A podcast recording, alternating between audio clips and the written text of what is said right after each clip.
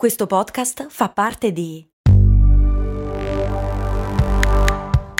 Voice Podcast Creators Company.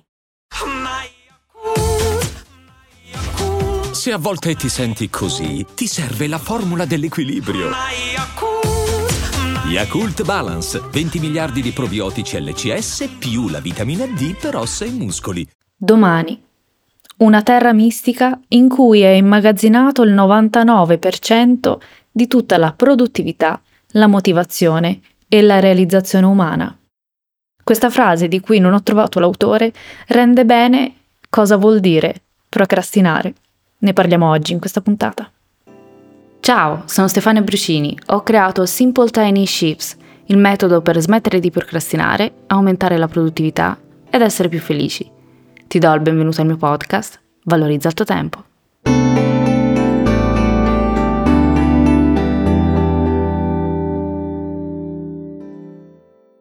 Domani, domani, domani, una promessa, un sogno o semplice procrastinazione.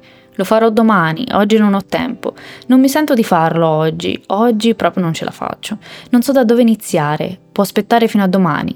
Lo farò quando sarò perfetto, quando sarà perfetto, quando sarò pronto, sarò pronta. Se solo avessi, oggi sono stanco, alzi la mano chi non ha mai pronunciato queste frasi almeno una volta. La procrastinazione è spesso un suono, è una vocina che dice esattamente cosa dovremmo fare, ma che facciamo finta di non sentire, a cui ogni tanto rispondiamo con tutte le scuse elencate sopra e facciamo finta che non sia importante. Poi l'indomani la vocina si presenta, è instancabile tra noi e il nostro obiettivo c'è una lunga lista di quando e di ma e di promesse, promesse che la nostra immaginaria versione del futuro dovrà mantenere. Ogni quando e ogni ma ha una soluzione. Se vuoi davvero raggiungere il tuo obiettivo, cercherai queste soluzioni. Se non ci stai neanche provando, significa che l'attività che stai procrastinando non è poi così importante e hai dato la precedenza ad altre priorità. Ma è sempre così? In realtà no. Sappiamo che ciò che stiamo procrastinando è importante per noi, magari per la nostra salute o il nostro benessere in generale, per lavorare con meno ansia, con serenità, sentirsi a fine giornata magari stanchi ma soddisfatti, che è diverso dall'essere esausti e senza energia. La procrastinazione non è tanto legata a una cattiva gestione del tempo, anche se la ottima gestione del tempo aiuta ovviamente, quanto l'evitamento di emozioni negative come la noia, il disagio, la paura di non essere in grado, la paura di fallire e molte altre.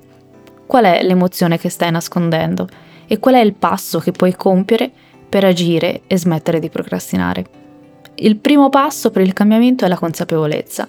Hara Estroff Marano, editore di Psychology Today, in un articolo scrive Ci sono molti modi per evitare il successo nella vita, ma il più sicuro potrebbe essere proprio la procrastinazione.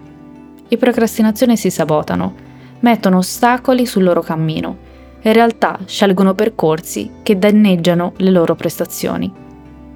Nella puntata 58 ti ho parlato del procrastinatore perfezionista, nella puntata 115 del procrastinatore indaffarato.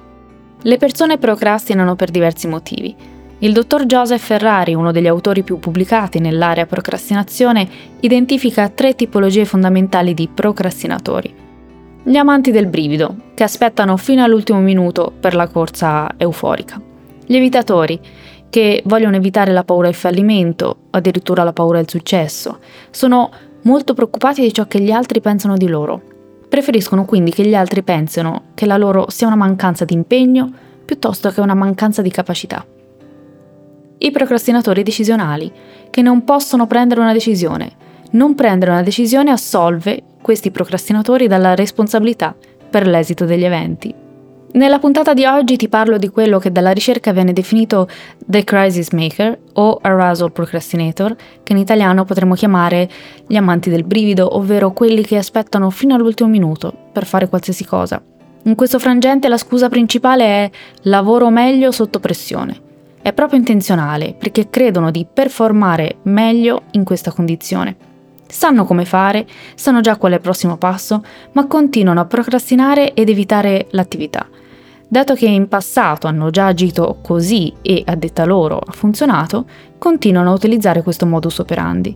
La pressione del tempo rappresenta una sfida. Joseph Ferrari parla proprio di ricerca dell'adrenalina, dell'eccitazione dovuta alla corsa dell'ultimo minuto, molto probabilmente perché non hanno alcuna motivazione interna per il compito che devono svolgere e quindi hanno bisogno della costrizione delle pressioni temporali esterne per agire. Non lavorano quindi per interesse, per la soddisfazione di fare un lavoro di qualità o per provare lo stato del flow, ovvero lo stato altamente focalizzato di cui ti ho parlato nella puntata 55 ma lavorano motivati da pressioni esterne. Prima di vedere come cambiare questa modalità, questo tipo di procrastinatore deve prima prendere consapevolezza del prezzo che sta pagando con questo modo di agire. In primis la salute. Questa modalità porta spesso allo stress continuativo e quindi al burnout. È correlato all'insonnia.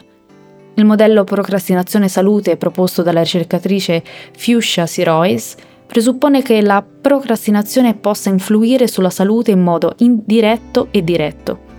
In modo diretto con lo stress eccessivo che procrastinatori cronici spesso sperimentano a causa della fretta dell'ultimo minuto di finire compiti o del mancato rispetto delle scadenze. E in modo indiretto perché influisce su alcune abitudini. I procrastinatori potrebbero impegnarsi maggiormente in comportamenti non salutari che portano gratificazione immediata e ritardare quindi comportamenti che invece beneficiano la salute ma che comportano costi e sforzi nel momento nel qui e ora, nel momento presente. Sia lo stress che i comportamenti non salutari sono noti predittori di un sonno non ottimale e quindi potrebbero spiegare la relazione tra procrastinazione e insonnia. Inoltre, la procrastinazione ha un costo elevato non solo per se stessi, ma anche per gli altri, gli altri intorno a noi sposta il peso delle responsabilità sugli altri, aggravando spesso anche il carico di lavoro altrui. La procrastinazione danneggia il lavoro di squadra sul posto di lavoro e anche le relazioni private. Savassan dir che lavorare meglio sotto pressione come modalità ottimale porta nel lungo termine anche una performance peggiore. Non si ha il tempo di fare le dovute revisioni, di essere creativi, di fare riflessioni e collegamenti che davvero potrebbero aggiungere valore al proprio lavoro. Un modo per ovviare questo tipo di procrastinazione è chiedersi come posso rendere questo compito più interessante, in modo da iniziare subito e non aspettare l'ultimo momento. Con il tempo che ho a disposizione, come posso renderlo personalmente significativo, importante per me. Spesso già iniziando l'attività stessa, l'interesse arriva.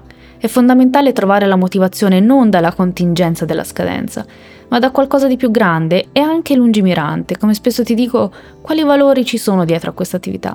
Perché è importante? Spesso è possibile lavorare anche sulla motivazione intrinseca. Un'altra strategia è darsi delle scadenze, imporsi delle scadenze e rispettarle. Come con tutti i procrastinatori, è necessario allenare l'autodisciplina. Ovviamente, può capitare a tutti noi di lavorare all'ultimo minuto, magari per cattiva gestione del tempo, magari per, perché davvero ci sono stati degli imprevisti, attenzione a quando si parla di imprevisti, ma quando è la modalità preferita perché si crede di lavorare meglio sotto pressione, allora è importante fare questo tipo di riflessione.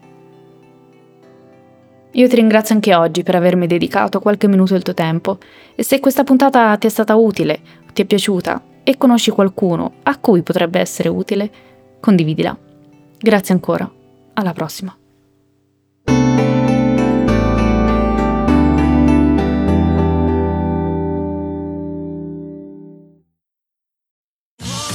Sotto costo 1 euro. Fino all'11 maggio lo Smart TV LG OLED Evo Gallery Edition 55 pollici più il piedistallo insieme a 999 euro perché ogni euro batte forte sempre.